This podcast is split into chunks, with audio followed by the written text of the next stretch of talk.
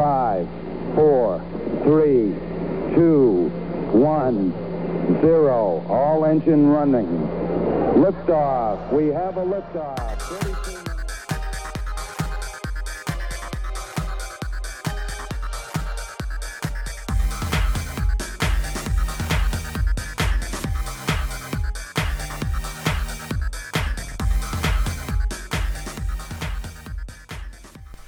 안녕하십니까 청취자 여러분 lifetime learner 미국 사는 두 아재들의 유쾌하고 유익한 수다 한국과 미국 스타트업 tech, 기, tech 기업 이야기 조강의 사센트 아 다섯 번째 해 100쉰다섯 번째 방송을 시작하겠습니다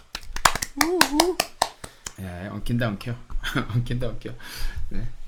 오늘 목소리 힘이 좀 없으세요 아, 그러게. 이제 진짜 나이가 들었나 봐요. 네. 하, 하루하루가 힘이 없어짐을 아, 옛날에 나 어떻게 이랬었지? 뭐 이런 생각이 요즘 많이 들더라고요. 쭈방님 안 그러세요? 아 뭐 그렇긴 한데 근데 강관리 같은 경우는 체력은 사실 한 예- 예를 들어서 5년 전보다 지금이 훨씬 더 좋지 않으세요? 어, 운동도 많이 하시고 그래가지고. 그런 줄 알았는데 모르겠어요. 요즘 네. 운동을 조금 일부러 좀 덜 하고 있긴 한데 지난번 마라톤 이후로 음. 체력이 네. 늘어났을 거라 생각했는데 운동을 너무 많이 해서 그런지 아니면 진짜 아, 뭐 심리적인 번아웃인지 모르겠지만 음. 뭐든 이게 좀 힘, 힘들다고 해야 되나? 뭐 좀 지친다고 해야 되나? 좀 그런 것 같아요. 학기가 아, 끝나서 그런가? 아, 끝나려고 해서 그런 걸 그런가? 수도 있고. 예, 예, 그런가 봐요. 아직 방학은 시작한 건 아니군요. 네네, 그거 다음. 주에 이제 방학을 하, 게 됩니다. 뭐 아무래도 아 좋으시겠습니다. 10시 반이니까 여기 동부 시간이 지금 현재 시간으로 아 그렇긴 하네요. 네. 네. 그래서 조금 다운되는. 네. 근데 요즘 어, 이 힘들어서 집에 오면 보통은 막 12시, 1시까지 넷플릭스 한두 개는 좀 보고 막 일 정리하고 난 다음에 잤는데 요즘은 네. 못 버티겠어. 아 그래요. 어 네. 그러면 이제 취침 시간은 저랑 비슷 저랑 이제 비슷해지시는 건가요? 저는 제가 보통 10시, 11시면 그냥 그대로 아, 고꾸라지기 네, 때문에. 뭐 아직 아직까지 그 정도는 아닌데 점점 네, 네. 아, 예, 사람들이 왜 그 밤잠이 없어지고 어, 네. 좀 일찍 초저녁 잠을 자고 어르신들이 새벽에 일찍 네, 일어난다는 말씀 많이. 하시는데 아 이게 이게 몸의 이- 요즘 반응을 보면 아 진짜 옛날에 네. 어르신들이 했던 말이 그대로 하나 둘씩 적용이 되네 이런 생각이 좀 많이 드는 것 어. 같아요. 그래서 아 운동도 좀 다시 해볼까 뭔가 뭐 때문에 그런지 음. 모르겠는데 어쨌든 에너지를 좀 내야 되는데 아마 이번 네. 학기가 수업도 워낙 많고 네. 뭐 일도 좀 많았고 그래서 좀 그렇죠, 그렇죠. 예, 좀 네. 번아웃 소위 말해서 번아웃 증후군이 좀 온 게 아닌가 싶기도 하고 좀 그렇네요. 네, 알겠습니다. 힘내시고요. 네, 그래서 양반님 뭐, 빨리 네, 그럼- 그 방학을 했으면 좋겠다. 네, 이것만 손꼽아 그죠. 기다리고 있습니다. 네, 빨리 방학을 해서 예, 강관님이 기운을 차리셨으면 좋겠습니다. 네, 아, 뭐 조금 제가 지난주에 네, 이제 본방 녹음하고 지금 한 일주일 만에 다시 한 번 더 하는 건데 맞죠? 네, 네, 네. 네, 맞아요. 그- 그뭐 한 주간 뭐 별일 없으셨나요? 네, 뭐 별일 없었고 어 진짜 별일 없었네요. 진짜 별일 없었고 네 빨리 어 방학이 됐으면 좋겠다 기대를 하고 있고 저희가 어, 한동안 좀 그렇군요. 이래저래 이유가 있어서 많이 쉬었잖아요. 뭐 방송 본 방송도 그쵸, 오래 못하고. 인터뷰만 뭐 띄엄띄엄 올라오고 그랬더니만 청취자 수가 많이 줄었어. 그래서 아 이거 분발해야 네, 그쵸. 되겠다. 네. 사실 이런 유튜브 방송이나 팟캐스트의 생명은 예, 주기적으로 꾸준히 올라오는 건데 그러니까. 제가 예, 올해는 네. 조금 예, 힘든 일들이 좀 많다 보니 예, 뭐, 예, 요- 이제 5월이니까 다시 네. 신기일전에서 예, 모멘텀을 살려서 쭉 가보시죠. 네. 주방님은 뭐 별일 없으셨습니까? 저는 너무 별일이 없었어 가지고 네. 뭐 아, 드릴 예, 업데이트 저도 뭐 이게 쓰려고 하다 보니까 예, 대본을 쓰려고 하다 보니까 저도 별다른 업데이트는 없었고 음. 뭐 오늘 할 얘기는 아니지만 뭐 음. 이제 아, 펠로톤 바이크 리콜 이슈가 하나 있었고 네. 그게 그 타던 사람들이 갑자기 자전거가 타는 도중에 부서져가지고 팔이 부러지고 뭐 이런 사람들이 몇 명 있었다고 그러더라고요. 네, 그런가 봐요. 저도 그 seat post 이렇게 보통 그 의자 안장을 붙여놓고 이렇게 높낮이를 조절하는 이 안에 거기가 조금 문제가 있었나 봐요. 뭐 음. 정확하게는 잘 모르겠는데 그래서 뭐 예. 100, 200만 대가 팔렸다고 하는데 200만 대가 넘게 팔렸다고 하는데 지금까지 한 뭐 30 정도 30번 30개 정도 케이스가 어, 있어가지고 뭐 발른 처리 리콜을 했다고 하더라고요. 그래서 근데 이게 아무래도 운동 기구고 하다 보니까 만약에 넘어지면서 다치면 크게 다칠 수도 있고 아마 그렇다 보니까 그렇죠. 거기다가 네. 맞아요. 좀 심각하게 받아들이는 것 같아요. 그 넘어질 때 만약에 그 클립 슈즈라서 그 음. 클립 슈즈라서 신고 있었으면 정말 크게 다칠 수가 있잖아요. 그렇죠. 발이 또 네. 예, 잘못해서 떨어지기도 하면 막 무릎까지 돌아갈 수도 있고 뭐 음. 여러 가지 안 좋은 일이 있을 수 있는데 강관님은 그럼 시- 그 리콜 신청하셨어요? 네, 네. 그랬더니만 그 음. seat post 하는 기역자 바를 보내준다고 하더라고요. 그래서 제가 스스로 갈 수 네. 음. 있게 뭐 그렇게 한다고 하는데 야, 역시 오리지널이라서 아, 쪼박님은 좋겠다 네. 이런 생각을 했었죠. 그래서 저는 약간 아쉽다 했었는데 왜? 예. 아, 그냥 뭐 리콜 한번 해- 하면 네. 하는 게 좋지 않을까. 아 저는 어, 내심. 어, 물론 뭐 주식도 조금 가지고 있습니다만은 내심은 아 그러면 이거 그냥 그 예전에 저희 Tread Plus 때 리콜을 발생하면서 그게 그냥 refund를 해줬거든요 언제든지 본인이 원하면 refund를 해줄 수 있다 뭐 이렇게 그런 형태로 되게 serious하게 리콜을 했었는데 이번에는 그 정도까지는 아니더라고 내심 조금 기대를 했는데 그러게요. 그래도 그것 때문에 이제 예, 주가가 또 박살이 나가지고 네. 한때 10불 넘게 올라갔다가 지금 다시 6불 대까지 떨어졌더라고요. 그러니까요 이 하드웨어 회사들은 참 이 리콜 하나 터지면 정말 힘든데 참 펠로톤 죽어라 죽어라 하네요. 그렇습니다. 예. 네. 뭐 펠로톤 뭐- 얘기는 뭐 나중에 또 저희가 따로 나중에 또 나눠- 나눠보시고. 예, 예. 그리고 저희가 여기서 자주 다루는 인물인 그 일론 머스크 얘기도 잠깐 하자면, 하자면 트위터 CEO를 새로 구했어요. 네. 자기는 이제 CEO에서는 물러나고 대신에 보면 뭐 product development하고 전략 같은 건 제가 짜겠다 하는 거 음. 봐서는 자기가 다 하되 예, 예, 언론이라든지 뭐 이런 operation 쪽만 그 새로운 CEO한테 맡기고 예, 그 제품에 관련된 것들은 자기가 다 관장을 하겠다. 뭐 음. 이렇게 얘기를 하는 것 같습니다. 그래서 뭐 이분이 새로 오신 분이 그쪽을 잘 맡아서 해주면 뭐 긍정적인 시너지가 나지 않을까? 뭐 그런 생각도 좀 들고 음. 아 그리고 저희 회사도 이제 일주일에 최소의 최소 4일은 오피스에 출근해야 하는 거를 의무화하기로 했어요. 아, 오랫동안 그렇군요. 좀 네. 감론을박이 있었는데 예, 그래서 약간의 약간 어, 바로 시작을 하면 안 되니까 일단 음. 공지는 그렇게 하고 또 피드백도 또 팀 구성원들한테 듣기는 해야 되니까 그것도 있기도 하고 그리고 약간의 백파이어도 조금 있는 것 같고 음.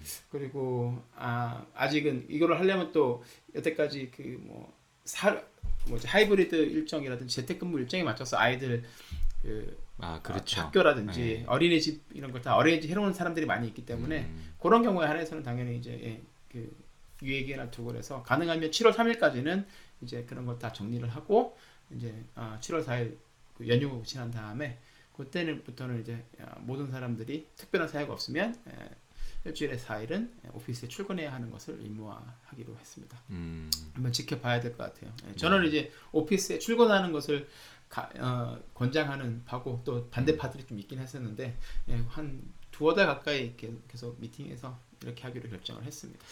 몰라. 저도 꼰대 이렇게 얘기하면 꼰대인지 모르겠는데 이 사람 만나야지 뭐 사실 네. 이 지식이 쉐어하고 아이디어가 나온다는 게 물론 어떤 그 포멀한 미팅에서 나올 수도 있지만 많은 케이스에서 그렇죠. 그냥 뭐 커피 마시면서 수다 떨다가 informal한 chat에서 나오는 경우도 많고 그러면서 조금 맞아요. 유대 관계도 조금 더 끈끈해질 수도 있고 내가 몰랐던 거를 좀 음. 더 이해할 수 있는 그런 background information을 가질 수도 있고 이런 여러 가지 장점이 있는데 물론 COVID 때문에 저희가 그러긴 했지만 많은 회사들에서 지금 바꾸고 있잖아요 서서히 해보니까 너무 그렇죠. 예, 생산성도 맞아요. 좀 떨어지고 아마 쪼방님도 그렇죠. 그런 이유에서 거꾸로 가고 있는 것 같은데 학생들을 가르치는 입장에서도 보면 물론 이제 줌으로 하, 수업을 한다거나 이런 게 좋은 툴일 수는 있는데 이게 저희가 지금 제가 4학년을 보통 가르치니까 지금 4학년, 3학년, 4학년들이 그 코비드 때 대학교를 들어온 친구들이거든요. 음. 입학하는 친구들이네. 네네. 예, 불쌍한 친구들. 네, 그러다 보니까 이게 학습 능력이 공통적인 이야기인 것 같은데 학습 능력이 현저하게 떨어지는 것 같아요. 아, 그 얘기는 저도 많이 들었던 게 네. UCSD 교수님들하고 가끔 이제 만나서 얘기를 하다 보면 음. 뭐제 지도 교수님도 그렇고 다른 교수님도 그렇고 공통적으로 하시는 말씀이 정도의 체는 다 있다고 하시는데 요즘에 들어온 이제 대학원생 같은 경우에 어, 그 전에 있던 대학원생들에 비해서 굉장히 학습 능력도 떨어지고 음. 또 연구를 주체 시도 연구를 시작할 때 어, 그런 부분 자기 연구를 이제 좀 어떻게 주체적으로 좀 시작하는 하고 문제 해결을 해보려고 하고 그리고 뭐 교수님한테 와서 어드바이스를 구하고 이런 음. 과정들이 너무 서툴다는 거예요. 네. 그래서 생각을 해보니까 미국 학생들은 이공계 학생들은 대학 다니면서 학부 시절에도 내가 대학원을 가서 뭐 석사를 하든 박사를 하겠다 싶으면 학부 과정생이면 3, 4학년 음. 때 보통 자기가 관심 있는 분야의 교수님 연구실에 들어가잖아요. 그렇죠. 네. 들어가서 거기서 이제 예, 뭐 하- 일주일에 20시간이든 이렇게 연구를 하고 방학 때 교수님이랑 또 잘 얘기가 되면 뭐 풀타임으로 일하기도 하고 음.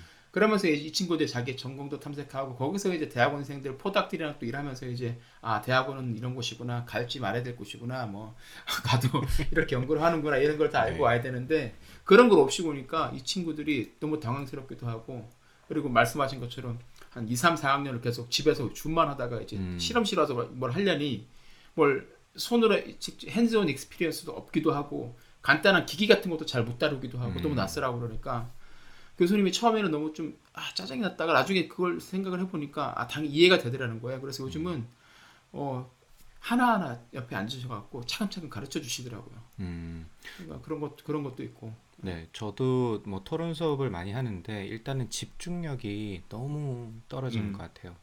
그 보통 맞아요, 맞아요. 그것도 이제 거꾸로 생각을 해보면 아마도 줌 할 때도 보통 집에 화면을 요즘 모니터도 크고 dual 모니터를 쓰니까 한쪽에 줌 띄워놓고 뭐 한쪽에서는 딴짓하고 뭐 이런 경우가 많잖아요. 근데 엄청 많겠죠.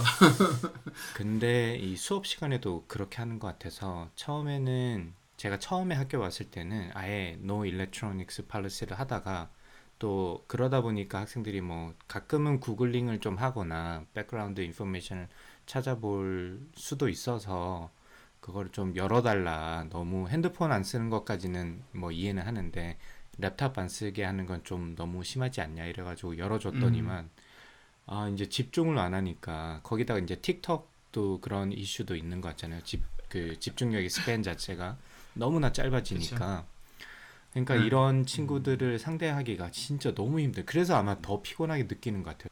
그 학생들이 집중을 안 하니까 제가 더 많이 떠들어야 되잖아요. 제가 더 맞아요. 많은 역할을 해야 되거든요. 그 만약에 지금 쪼박님 지도 교수님도 하나 하나하나 옆에서 챙기듯이 그렇게 하려니까 제가 더 피곤하게 느끼는 게 아닌가 싶은 생각도 좀 그럴 드는 것 같아요. 같아요. 예, 옆에서 요즘 저희 지도 교수님 일주일에 한 번씩 지도 교수님이 이제 그 대학원생들하고 하는 미팅에 가끔씩 들어가는데 보시면은 그때 가서 이제 하는 거 보면 야 저런 것까지 세세하게 다 알려주시고 아 힘드시겠구나.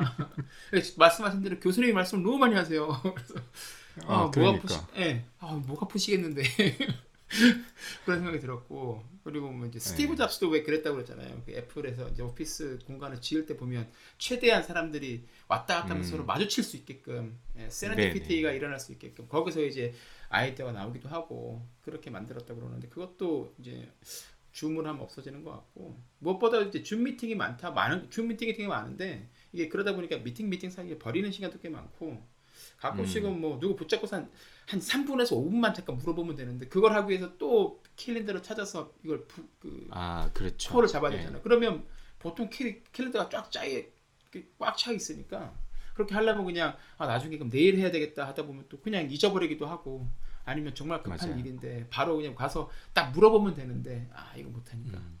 그래서 여러 가지 이유로 이렇게 하기, 하기로 했습니다. 한번 지켜봐야 될것 음. 같고 근데 말씀하신 대로 뭐 예, 코로나도 이제 오피셜하게 예, 이제 종료됐다고 이제 발표도 났, 났고 그리고 뭐 다른 회사들 다 웬만한 회사들은 다 이렇게 돌아온 것 같더라고요. 네. 그래서 예. 그 실험을 해서 좋은 점도 있었고 뭐 새로운 점도 있었지만 확실히 좀 한계가 아, 있는 방법이 아니었나 생각이 듭니다. 특히 저희처럼 이제 하드웨어를 만들고 뭐 실험을 직접 해야 되는 경우엔 더더욱 그랬던 것 같아요. 네. 그러니까. 네, 예, 알겠습니다. 그러면 예, 저희 아, 두 꼰대가 진행하는 주광의 4센트 예, 한번 예, 본론으로 들어가 보시죠. 강광님 오늘 어떤 내용을 가지고 오셨습니까? 네, 아, 오늘 어떤 걸 할까 고민하다가 그 중국에서 Thousand Talent Program TPP TTP라고 하는데 따, 예, Thousand Talent Program이라고 하는 그 네. 천인 뭐 프로그램 그렇게 번역되는 거 아닌가요? 그죠?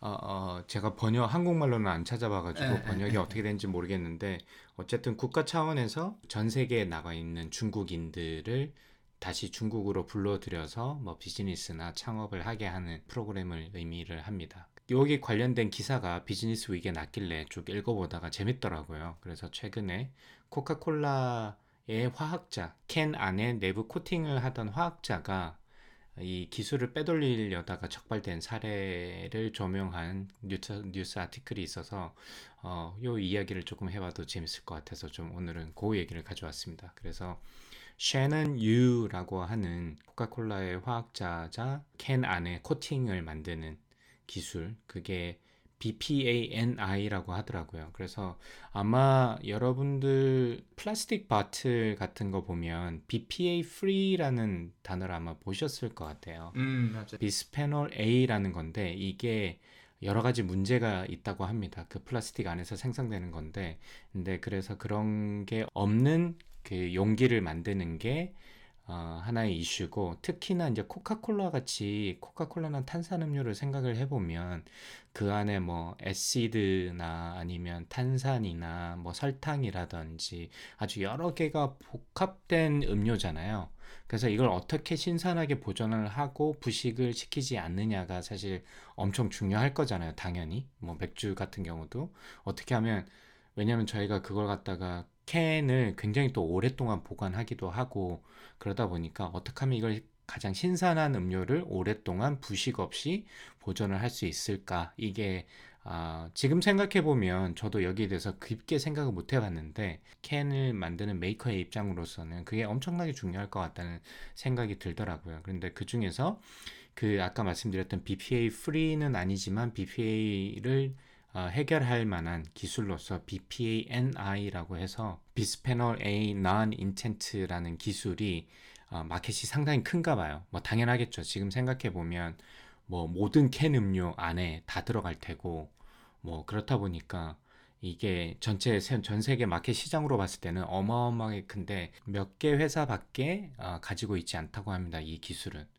어, 그래 특히나 이제 중국 같은 경우는 이 내부 코팅제에 관련된 기술을 아직까지 국내에서 생산하는 업체는 없, 없다고 해요. 이런 배경에서 이 쉐넌 유라는 사람이 코카콜라 이제 애틀란타에 있는 코카콜라에서 일을 했는데 이분이 굉장히 재밌는 background를 가지고 있더라고요. 중국에서 넘어와서 미국에서 학위를 하고 어, 여러 회사를 거쳐서 코카콜라에 입사를 하게 됩니다. 코카콜라에 들어온 거는 제가 알기로는 2012년 정도로 기억하고 있는데 article에서 코카콜라도 당연히 이제 음료 사업도 up down이 있지만 음료 사업이 최근에 보시면 음료가 엄청 많이 늘어나더라고요. 혹시 그거 느끼셨어요? 조방님? 그렇죠. 예. 또 같은 한 가지 음료에서도 이런 변종이라고 해야 되나? 그런 variation이 많이 늘어나더라고요. 그 옛날에 그 쪼방님께서 저희 방송에서 레드불 얘기도 해주셨는데 그런 에너지 드링크 시장도 어마어마하게 커지는 것 같고 보니까 스타벅스에서도 에너지 드링크가 나오는 것 같고 예, 캔으로. 맞아요. 저희 회사 CEO가 아침마다 하나씩 마시고 오더라고요. 그래서 야 그, 아무리 피곤해도 그거는 좀 아닌 것 같은데. 네, 스타벅스에서 팔진 않지만 저는 그게 그냥 캔에 담긴 그 캔 커피인 줄 알았어요 처음에는. 아니 보면 근데 그게 아니라 섞여 있는 거예요. 에너지 드링크더라고요 보니까. 아, 맛을 네. 잠깐 봤거든요. 아우 저는 공짜로 음. 아니 뭐돈 주고 먹으라도 못 먹을 맛인데 지금 아침마다 그 하나는 캔 캔을 캔도 작지도 않아요. 750ml 이렇게 될 텐데 아마 되게 네, 큰데 큰. 그걸 네. 한 병을 아침부터 아침부터 마시더라고요. 그러니까 그게 쉽게 얘기하면 카페인 덩어리잖아요. 그렇죠. 농축 네, 카페인을 갖다가 이제 몸에 몸에다 붓는 건데 그런 그 에너지 드링크가 처음에 저도 레드불이나 아니면 뭐 미국에서 몬스터, 예. 많이 먹는 예, 그런 정도만 알고 있었는데 최근에 가보니까 이게 종류가 어마어마하게 많이 늘어나더라고요 보니까. 이제 그 회사를 다 체크를 해보진 못했는데 코카콜라 같은 경우도 사실 기존 음료보다는 그런 에너지 드링크라든지 커피라든지 음료가 점점 다양해지면서 어, 이게 비즈니스가 생각만큼 잘 진행되지 않는 경우가 많이 생겨가지고 2017년에 약 1200명 정도를 layoff를 하려고 한다 아, 하려고 계획을 세우고 그러면서 지금 오늘의 주인공인 그 셰넌 유라는 이분도 그 명예퇴직자 아, 속에 이름에 들어가게 되죠. 2017년 8월 말에 퇴직을 하게 된다라고 공지를 받고 한 몇 주 전부터 거기에 대해서 준비를 합니다. 근데 이러다 보니까 당연히 그러면 내가 이 퇴직을 하고 나서 여기서 뭔가 빼돌릴 수 있는 기술이 있지 않을까 이런 생각을 할 수도 있잖아요. 당연히. 물론 이제 layoff 시키는 회사 입장에서도 그걸 protect 하는 게 중요하지만 나가는 사람 입장에서도 뭐 자기가 어떤 그 trade secret을 알고 있으면 아, 거기에 대해서 뭔가 군침을 흘릴 만한 외부 기업들이 있다면 되게 고민될 수 있는 상황에 처해될 수, 처해져 어, 질 수밖에 없기 때문에 그런 motivation이 좀 있는 것 같아요 자연스럽게. 네, 사실 그런 이유 때문에 미국 회사들이 어, layoff 할 때 굉장히 냉정하게 해버리잖아요. 그냥 그날 음. 당일날 아침에 알려주고 바로 나가라 그러잖아요. 짐도 네. 챙길 시간도 안 네네. 주고 내- 내보내는 이유가 음. 이런 식으로 정보를 빼가는 사람들도 있고 그렇진 않더라도 뭐 갑자기 기분이 감정이 격해져서 뭐 예, 세보타지 같은 막, 뭐 회사에 데미지를 주거나 뭐 아니면 자기가 갖고 있던 음. 자기가 일했던 파일을 싹 다 지우고 가버리는 뭐 그런 경우도 있을 수도 있으니까 그렇지. 예. 그래서 빼돌리지 않더라도. 예, 보통 이제 네. 보면 이제 뭐 그런 구글 같은 회사들도 이제 레이오프하면 그날 아침에 출근했는데 뭐 키카드가 작동을 안 해서 아예 들어가지도 못한다 뭐 이런 식으로 이제 하게 되는데 이분 같은 경우는 좀 애매하게 일을 처리를 했네요. 미리 알려주면 네, 당연히. 그런 생각을 할 수밖에 없을 텐데 사람이라. 네, 그 내용을 보아하니 이유는 잘 모르겠습니다만은 그렇게 몇 주 전부터 해당되는 사람이다라고 알려줬고 그러다 보니까 이분이 좀 고민을 하게 되고 어, 그러다 보니까 조금 하지 말아야 될 이 일에 대해서 고민을 하게 됩니다. 근데 그럴 수밖에 없었던 게 이분이 그 뇌벽 부식 관련돼서 그 학회도 그렇고 굉장히 훌륭한 성과를 많이 이뤘다고 하고 어, 코카콜라에서도 그렇게 훌륭한 성과를 냈었기 때문에 데리고 와가지고 어, 거기 관련된 기술의 총괄을 맡았고 그런 디테일한 상세 기술에 접근 가능한 두 명 중에 하나였대요. 어, 그러다 보니까 그 아티클에서 예, 많이 나오는데 갑질도 조금 많이 하고 NDA도 뮤추얼 NDA가 아니라 뭐 그 납품하고자 하는 회사가 있을 거잖아요. 근데 그런 회사들한테도 왜냐하면 코카콜라가 워낙 큰 회사다 보니까 생각해 보시면 얼마나 많은 캔을 생산을 하겠어요. 코카콜라 같은 경우에는 기술을 가진 회사, 컴포지션을 가진 회사가 어떻게 보면 을이 될 수밖에 없고 그래서 이분이 그걸 갖다가 조금 악용하는 그런 사례도 많이 나옵니다. 그 이것뿐만이 아니라 그 전에도 그래서 일방향 NDA를 하기도 하고 뭐 다양한 이야기가 나오더라고요. 그래서 그 뭐 그렇지만 일은 되게 잘 했나 봐요. 그 학회나 이런 분야에서도 되게 똑똑했고 잘 알려진 이름이기도 하고 음. 아마 그렇다 보니까 이런 그 중국 정부 차원의 프로그램에서도 좀 군침을 흘리지 않았나 싶은 생각이 들어. 그 명예퇴직자 중에 한 명의 리스트업이 된다는 걸 알게 되고 8월 초에 처음에는 이제 파일을 자기 컴퓨터에 그 외장 하드를 꽂아가지고 파일을 옮기려고 하는데 다른 회사들도 마찬가지겠지만 그런 거는 history에도 다 나오기도 하고 회사마다 시스템이 있어서 그걸 못하게 막아놓기도 하잖아요 외장 하드에 파일을 옮기지 못하도록 그래서 몇 번 시도를 하는데 아, 다 실패를 합니다. 약간 아마추어 그래서. 이제- 그. 아, 그건 잘 못, 나, 몰랐나 봐. 그래서 처음에는 다 실패를 하고 그 한 날 한 달 정도 있다가 이게 8월 25일에 결국 파일을 띄워놓고 핸드폰으로 찍어가지고 사진을 개인 구글 드라이브에 옮겼다고 합니다. 그 코팅 기술 자체를. 아마 그 전부터 이야기는 있었을 것 같은데 본인의 이제 동생이라든지 부모님이 중국에 있으니까 아마 그 어, 동생을 통해 가지고 뭐 이런 이런 중국 프로그램에 대해서 소개를 받게 되고 본인이 이제 미국에서 이런 기술을 가지고 있음을 알, 알리게 되면서 중국을 왔다 갔다 하게 돼요. 그래서 8월 중순에 중국 웨이하이시에서 어, 어떤 자신의 회사를 세울 그러니까 조인 벤처로 기존에 있는 회사와 자신의 회사를 세워가지고 어, 이 기술을 적용 가능한 그 아까 말씀드렸던 BPANI라는 기술 코팅 기술을 어, 제조하는 회사를 만들려고 합니다. 그래서 근데 이제 본인이 돈이 없잖아요. 아무리 joint venture라고 하더라도 본인이 기술을 꼭 가져오겠다는 개런티도 없고 이러다 보니까 정부의 이런 다양한 창업 관련 지원 자금이 있을 거잖아요. 물론 그 성 자체에도 있을 거고 국가 레벨에도 있을 건데 아까 처음에 말씀드렸던 Thousand Talent 프로그램 자체는 국가 레벨인 거고 안에 웨이하이가 속한 그 성 안에 그러니까 지방자치단체 안에서 지, 제공하는 프로그램에 어, 먼저 정부 자금 신청을 합니다. 그러면서 이제 동생이 이제 형제를 통해서 알아보니까 중국의 내셔널 레벨의 Thousand Talent 프로그램이라는 게 있다더라라는 거 알게 되고 여기에도 신청을 하게 되죠. 9월에. 맞네요. 그 천인 계획이 맞네요. 그러니까 중국의 해외 인재 영입 프로젝트. 음. 네네.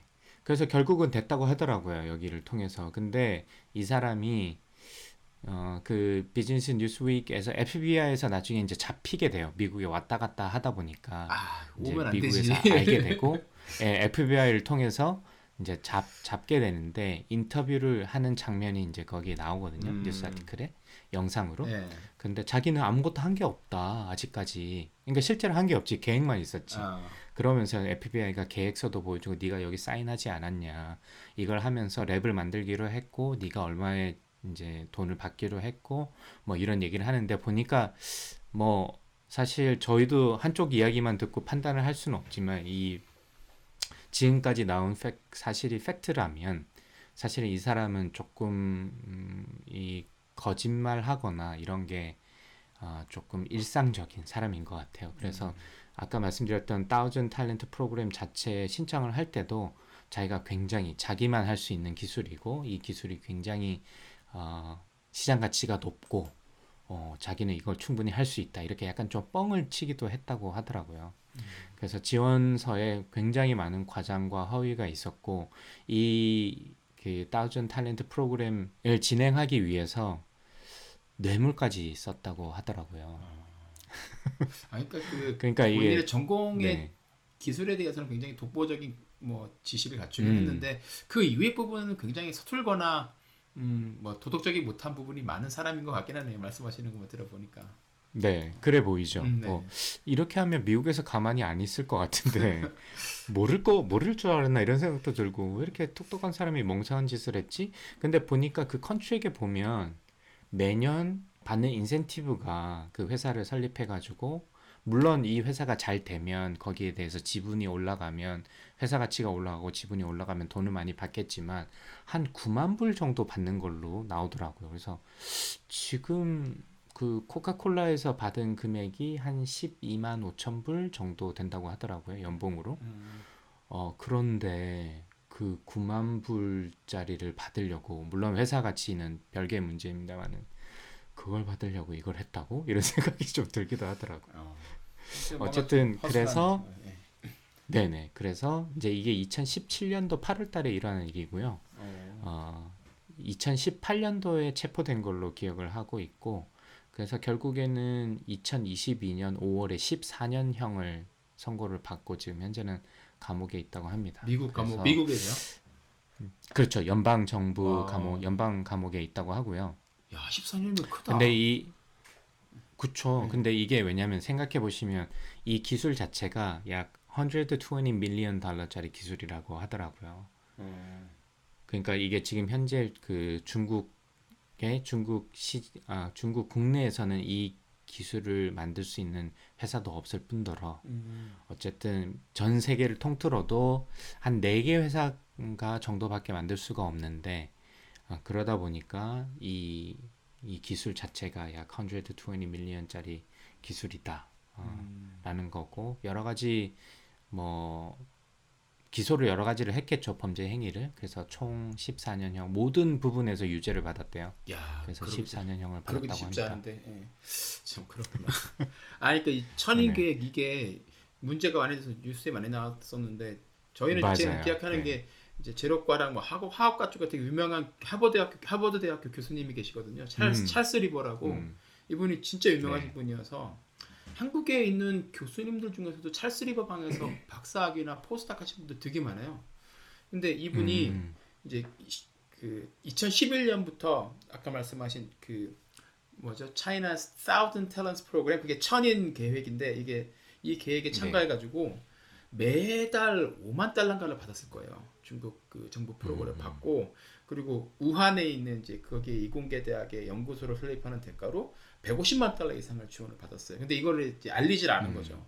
그래서 이제 그게 문제가 그렇죠. 돼가지고 이분이 재판을 받아서 유죄 배심원들이 유죄 판결을 내리고 이 2주 전인가 뉴스가 나왔는데 이제 그 선고를 받았어요. 받았는데 지금 이분이 들으면 많이 억울할 것 같긴 한데 이분은 되게 어떻게 보면 어, 뭐라 그래야 되지? 그냥 가택연금만 받았어요.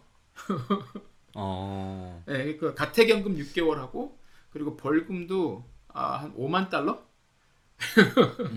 그러니까 예, 그렇게 받고 예, 그냥 지금 이제 어, 가택연금 지금 한 달 첫 번째 달을 시작하고 계시죠.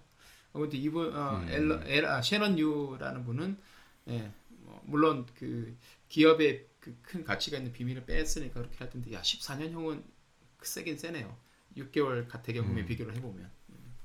네, 끝에 그 뉴스 아티클 제일 마지막에 이제 이 기자랑 뭐 소통한 이야기가 나오는데 기자가 인터뷰를 했을 거잖아요. 예, 예. 이제 찾아가기도 하고 메일을 쓰기로 편지를 쓰기로 했다고 하는 것 같던데 아 자기는 억울하다. 왜냐면 자기는 한 게 없기 때문에. 예, 예. 그래서 이제 뭐 결론적으로 본인이 주장하는 바는 실제로 아직 기술이 넘어가지 않지 않았느냐라는 아, 거고, 예. 이제 그 그래서 참 재밌기도 하고 코카콜라의 에, 입장에서는 진짜 당황스러울 것 같기도 하고 그리고. 생각해 보면 네. 엄청나게 중요한 기술이잖아요. 이 그쵸. 기술이라는 게 네. 그래서 그래서 아마 14년형을 왜냐면 이게 특정 기술을 갖다가 굉장히 pinpoint 해가지고 넘기려는 시도였기 때문에 그쵸. 그래서 아마 중형을 받지 않았을까 싶은 생각이 들기도 하고 말씀대로 이 Thousand Talent 프로그램 자체가 이런 그 스파이 산업 소위 말해서 산업 스파이를 만들 수 있는 그런 인센티브 structure를 가지고 있기 때문에 이런 일이 계속해서 일어나지 않느냐 싶기도 하고 그러다 보니까 여러 나라에서 특히 미국 같은 경우는 그런 게 좀 보안에 철저하니까 좀 보고 있긴 한데 저는 이걸 보면서 한국이 생각이 나더라고요. 아 그- 과연 어떻게 하고 있을까 뭐 이런 생각이 좀 들기도 해서 한국도 좀 아마 불안하기도 하고 어떤 대학 교수님이 음. 지금 이것 때문에 검찰 조사 받고 계실 거예요. 뉴스에서 얼마 전에 봤었는데. 음. 예. 그러니까 한, 한국은 이제 아무래도 반대체 쪽 관련된 뭐 그런 기술이겠죠. 그렇죠. 예, 예, 이렇게 가고 네. 있고. 아 그렇구나. 근데 이 모든 이 사단은 야, 야, 코카콜라의 HR 팀에 약간 좀 아, 프로페셔널하지 않은 레이오프 관련된 일 처리 프로세스에서 시, 이 음. 시작된 게 아닌가 그렇게 생각이 드네요. 예. 한 방에 잘라 그렇죠. 말하지 너무 정말 어디선가 정보가 생각 같네요. 그러면 아 그렇구나. 음, 참, 14년 그렇다고 길, 하더라고요. 길긴 긴데 뭐 어쩌겠습니까. 네. 그래서 오늘은 뭐 스타트업 얘기도 아니고 뭐 tech 기업이라고 볼 수는 없지만 되게 재미있는 그렇죠. 뭐 기술 관련된 기술에 관련된 이야기니까. 어, 그리고 되게 예, 중요한 어떻게 보면 중국이 이 Thousand Talent 프로그램 자체를 운영하는 것도 어, 옛날에 저희 한참 뭐 1960년대 여러 가지 연구소를 하- 세우면서 한국에 있는 그 미국에서 유학했던 과학자들을 몰 어, 데려다가 대전에 그 연구단지를 만들잖아요. 음, 음. 그러니까 그런 생각도 좀 떠오르고 중국이 이렇게 국가적으로 이 안트르프니어나 기업을 어, 지원하기 위해서 이런 노력을 하고 있고 뭐 이런 것들이 문제가 있을 수도 있다 이런 이야기를 조금 의미가 있을 것 같아서 나눠보면 좋을 것 같아서 오늘 요 이야기를 가져왔습니다. 네, 재밌네요. 착하게 살아야지. 착하게. 네 그리고 쪼박님도 이제 자르려면 과감하게 그렇죠. 당일날 네. 자르는 걸. 그럼요. 제가 2011년에 그렇게 잘려봤지 않습니까? 그렇기 때문에 예, 아무것도 하지 못하고 그냥 나올 수밖에 없었어요. 나중에 이제 보니까 이해가 되더라고요. 이런 일들이 있을 수가 있기 때문에 이렇게 안 하면 그렇게 안 하면 리스크가 너무 큰 거죠. HR 입장에서는. 음. 아마 쪼박님도 이런 그 어떻게 보면 핵심 기술이나 이런 게 도면이나 이런 게 있을 수 있을 것 같은데 잘은 모르겠지만 네, 네. 여기 코카콜라 같은 경우는 이런 거를 시스템 상에서 아예 파일을 옮기지 못하게 하거나 뭐 이런 시스템이 갖춰져 있다고는 하더라고요. 이게 어떻게 보면 기초적인 건데 이런 그 보안이나 이런 것도 스타트업에서는 사실 그렇게까지 하기는 조금 힘들지 않을까 싶은 생각도 좀 들어서 힘들어요. 어떻게 하고 있나 네, 것도 좀 진짜 못하는. 경우들이 많고 사실 예전에 웨이모랑 뭐 우버에서 막 자동 주행 기술 가지고 서로 음, 그 엔지니어 아, 엔지니어 한 명이 여기 한 회사 다른 회사로 이적 이직하면서 그런 소송이 붙었잖아요. 그때다 보면 네. 막다 다운 받아 가지고 음. 막 프린트해 가고 다운 받아 가고 이런 가지고 갔다가 나중에 이제 다 그게 다 걸리긴 하는데 이걸 또 아무리 갖춘다고 그래도 이걸 막을 수 있는 방법도 없고 뭐 그렇죠. 예, 뭐 한국에 있는 회사처럼 출퇴근할 때마다 노트북을 검사해서 트렁크를 검사할 수 있는 것도 아니고 그렇습니다. 음. 예, 그래서 쉽지가 않죠. 그 미국에 뭐 그 얘기가 나왔으니까 지난번에 제가 방송에서 원고는 한번 썼던 것 같은데 방송에 말씀드렸나 모르겠는데 미국에 원래 동종업계 취업 금지 규정이 음. 있는 주가 있고 없는 그쵸. 주가 있는데 캘리포니아는 없죠. 조금 그런 게 없는 걸로 예, 맞습니다. 예, 그렇게 나와 있어서 예전에 메릴랜드에 있는 그 사람이 어, 여기서 퇴직을 하고 캘리포니아에 있는 회사로 옮긴 그래서 이제 법정 소송을 갔던 음. 그런 케이스가 있었어 가지고 동종업계 뭐 취업 금지 뭐 이런 것들에 대해서도 아마 궁금하실 것 같아요. 여러분들이 그래서 그런 주마다 조금 차이가 있는 경우가 있다라는 것도 좀 알아주시면 좋을 것 같고 한국은 어떻게 보면 좀 되게 심한 것 같기도 한국은 하고 예, 그, 그, 그 규정이 네. 좀 강하게 적용이 되는 것 같고 캘리포니아는 그거랑 음. 정반대인 것 같고 그렇습니다. 네, 네, 좋습니다. 고요 네. 쪼박님 오늘 어떤 거 오늘 되게 재밌는 거. 가져오셨다. 예, 저도 뭐 딱히 스타트업 아 스타트업이 들어오긴 하죠. 예, 기술이 들어오긴 하는데 이 팁에 대해서 이야기를 해보려고 합니다. 그래서 뭐 팁에 대한 이야기들은 여기저 이게 뭐라고 그래야 되죠? 이게 주기적으로 계속 이렇게 순환 떡밥 같은 거잖아요. 예, 미국에서도 얘기가 됐다가 별다른 뭐 해결책 없이 각자의 입장만 확인하고 음, 아뭐 음. 그런가 보다 하고 넘어가긴 하는데 아, 요즘에는 이게 조금 미국 사람들도 이제 피곤함을 느끼고 야 이거 너무 하는 거 아닌가 싶은 불만들이 많이 나오다 보니까 이게. 뉴스에도 많이 나오고 있습니다. 그래서 거기에 대해서 한국에 계신 분들은 아 그게 뭔 소린가 싶으실 것 같아서 얘기를 해보려고 해요.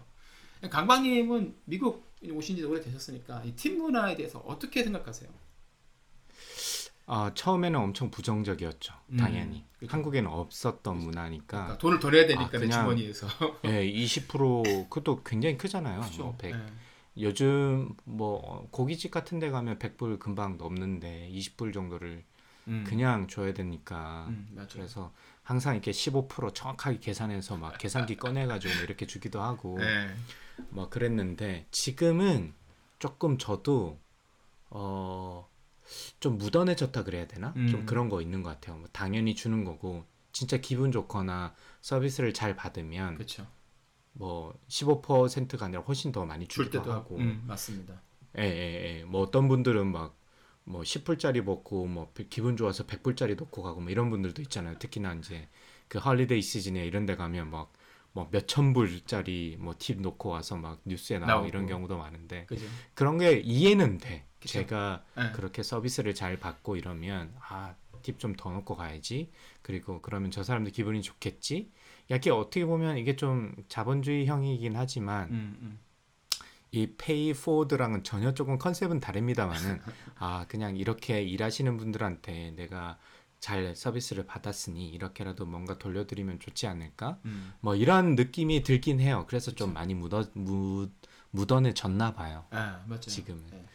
저도 한 지금 이제 미국 온 지 18년, 19년 가까이 되니까 그렇게 생각 이제 비슷하게 저도 그 생각의 진화 과정을 겪긴 했었는데 저도 이제 대학원생 때 이제 여러 나라에서 온 친구들이 많으니까 팀 문화에 대해서 얘기해 본 적이 음. 있었어요. 그래서 보면 아무래도 유럽이라든지 저처럼 아시아에서 오는 친구들은 이제 이해하기 어렵다는 의견이 이제 대부분이죠.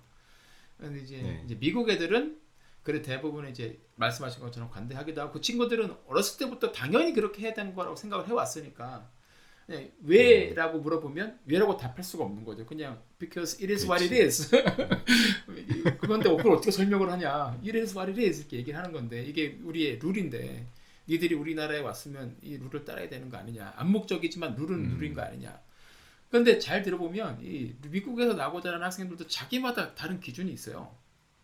음. 그러니까 어떤 학생은 뭐 누구는 이거를 그렇게 하- 일일이 와리리지만 있지만 나는 이거를 존중하지도 않고 이런 암묵 말도 안 되는 논리적이지 않은 암묵적인 룰이 있다는 거 나는 별로 마음에 들지 않는다. 음. 예. 그리고 사실은 이제 이 보- 그렇게 팁을 저희가 줘야 되는 이유가 레스토랑에서 일하는 웨이트리스나 이런 사람들은 팁을 받는다는 가정하에 월급을 시급을 어, 최저 법정 최저 시급보다 낮게 줘도 합법이잖아요. 음. 네, 그러니까 이게 미국에 다 그런 건 아닌데 한 70% 이상의 주에서 그게 합법이라고 그러더라고요. 그래서 예를 들어서 음. 캘리, 캘리포니아 샌디에고 같은 경우에는 주 어, 주에서 아, 캘- 여기서 정한 법정 최저 시급이 16불 50센트인데 한 시간에. 근데 모든 사람들이 음. 이렇게 받아야 되는데 팁을 받고 일하는 웨이트리스 같은 경우에는 그 고용주가 한 뭐 예를 들어서 7불 정도만 주고 나머지는 네가 팁으로 음. 벌어서 충당을 해라 얘기를 하면 사실 이건 불법이 아니라는 거죠. 그러니까 이제 음. 고용주가 줘야 될 거를 이제 손님한테 어떻게 보면 전가하는 셈이 되는 거니까 그러니까 이제 그거를 이제 불평을 하는 친구들도 있고 더 웃긴 거는 이제 2016년쯤에 이제 스코틀랜드 글래스고에서 저녁 식사를 하는데 그때도 이제 한, 한 2, 30명이 모여 가지고 굉장히 이제 저녁을 먹고 나서 와인에 팁을 줘야 되느냐 아니냐 가지고 거의 한 2, 30분을 서로 막 옥신각신했던 기억이 나요. 그러니까 와인에도 팁을 줘야 된다는 사람들은 아니 당연히 줘야 되는 거 아니냐. 이게 네. 그 우리가 먹은 식사에 포함이 된 건데. 근데 옆에 있는 사람, 음. 딴 사람들은 아니 와인에다가 왜 주냐? 음식은 만들어서 얘들이 서빙을 해오고 포크도 갖다 주고 그러지만 와인은 그냥 물처럼 이거 뭐야? 얘들이 와서 따주기만 하는 건데 우리가 100불짜리 와인을 먹었다고 해서 와인에다까지 우리가 20불을 더 줄 필요는 없는 거 아니냐? 나는 절대 와인에 팁을 안 준다. 그러니까 막, 막, 하면 하더라고요. 그래서 그때는 어차피 그냥 다 퉁쳐가지고 저희가 주는 걸로 하고 이제 나오긴 했었는데 이렇게 여기 여기에서 있는 사람들도 굉장히 이제 서로 기준이 다르고 뭐 정확히 정해진룰이 있는 거는 아니죠. 네. 네. 그 지금 그- 그 스코틀랜드 케이스 말씀하니까 저도 인도에서 비슷한 일이 있었던 것 같아요. 그때 꽤 많은 사람들이랑 이 식사 저녁 식사 자리에 술도 많이 먹고 그랬던 것 같아요. 네. 근데 인도라서 팁이나 이런 거에 별로 안 그럴 줄 알았더니만 오히려 이제 되게 조금 넣고 나왔거든요. 그때 학생이고 이러니까 네. 또 특히나 이제 아시아계는 좀 짜잖아. 그치, 그치. 그런 그런 또 예, 예, 안, 내다 보니까 예. 안 내다 보니까 좀 짜, 짜서 그렇게 적게 줬는데 그러니까 막 매니저까지 와가지고 니네 이렇게 조금 주면 어떡하냐고 이런 이런 얘기를 하더라고요. 아 그래요? 상당히 어. 당황, 예, 아, 당황했던 진짜 기억이. 있습니다. 그거 그 생각 나네요. 강박님 좋아하시는 그 시트콤 프렌즈에 보면 그 에피소드에 그런 게 있잖아요. 레이첼 아버지하고. 레이첼 이제 네. 로스하고 애인이 이제 아버지를 이 여자친구의 아버지를 처음 만나는 이제 식사 자리에서 예. 팁을 한 4%인가만 두고 나오니까 로스가 딱 맞아요. 보고서 아니 네. 팁을 이렇게 조금 나오고 어떻게 나오면 두고 나오면 어떡하냐고 이 그 뉴욕에서 그러면서 팁을 더 넣었다가 이제 그걸 아버지가 보고서 아니 밥값은 내가 다 냈는데 그 팁은 네가 내면 생생은 네가 다 냈냐고 그러면서 그냥 찢어버리고 나가는 장면 나오는데 뭐 비슷한 느낌인 예, 거죠. 맞아요. 그러니까 그거를 그때 네. 볼 때는 저게 저렇게까지 화낼 일인가 싶었는데 여기 와서 보니까 화낼 일을 갖긴 하더라고요. 그러니까 예. 그래서 이제 아까 말씀드린 것처럼 미국의 많은 주에서 이게 팁으로 생계를 유지하는 직종은 이제 법적인 최저 임금보다 더 음. 낮은 임금을 줘도 불법이 아니니까 고용주들은 그거를 이제 어떻게 보면 악용이라 뭐 악용 혹은 이제 그걸 이용을 하는 거죠. 예. 그러니까 이게 뭐 수십 년도 더 된 법, 더 된 법이고 아까 말씀드린 것처럼 미국인들은 그냥 어렸을 때부터 당연히 부모님들 이렇게 페이하는 거 보면서 컸으니까 이래서 와래서 이러니까 뭐 예, 이게 바뀔 여지는 없을 것 같고 이제 전통이나 불문율 같은 게 다 그렇게 생기고 이제 유지되는 거잖아요. 그죠? 음. 예.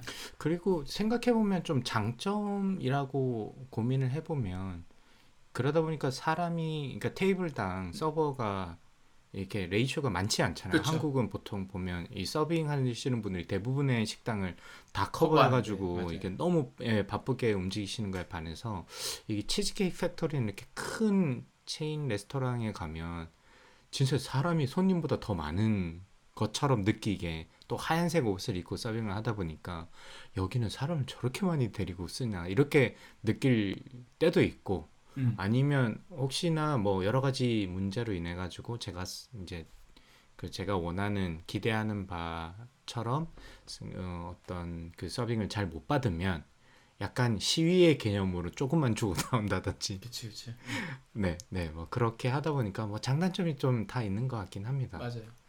그때 아까 스코틀랜드 거기서도 스코틀랜드 이제 그 웨이터 분이 자주 자주 안 오니까 부르면 바로바로 안 오시 그러니까는 음, 이제 그, 그 중에 한 분이 그런 얘기 하시더라고요. 이게 팁이 없어서 이런 거라고.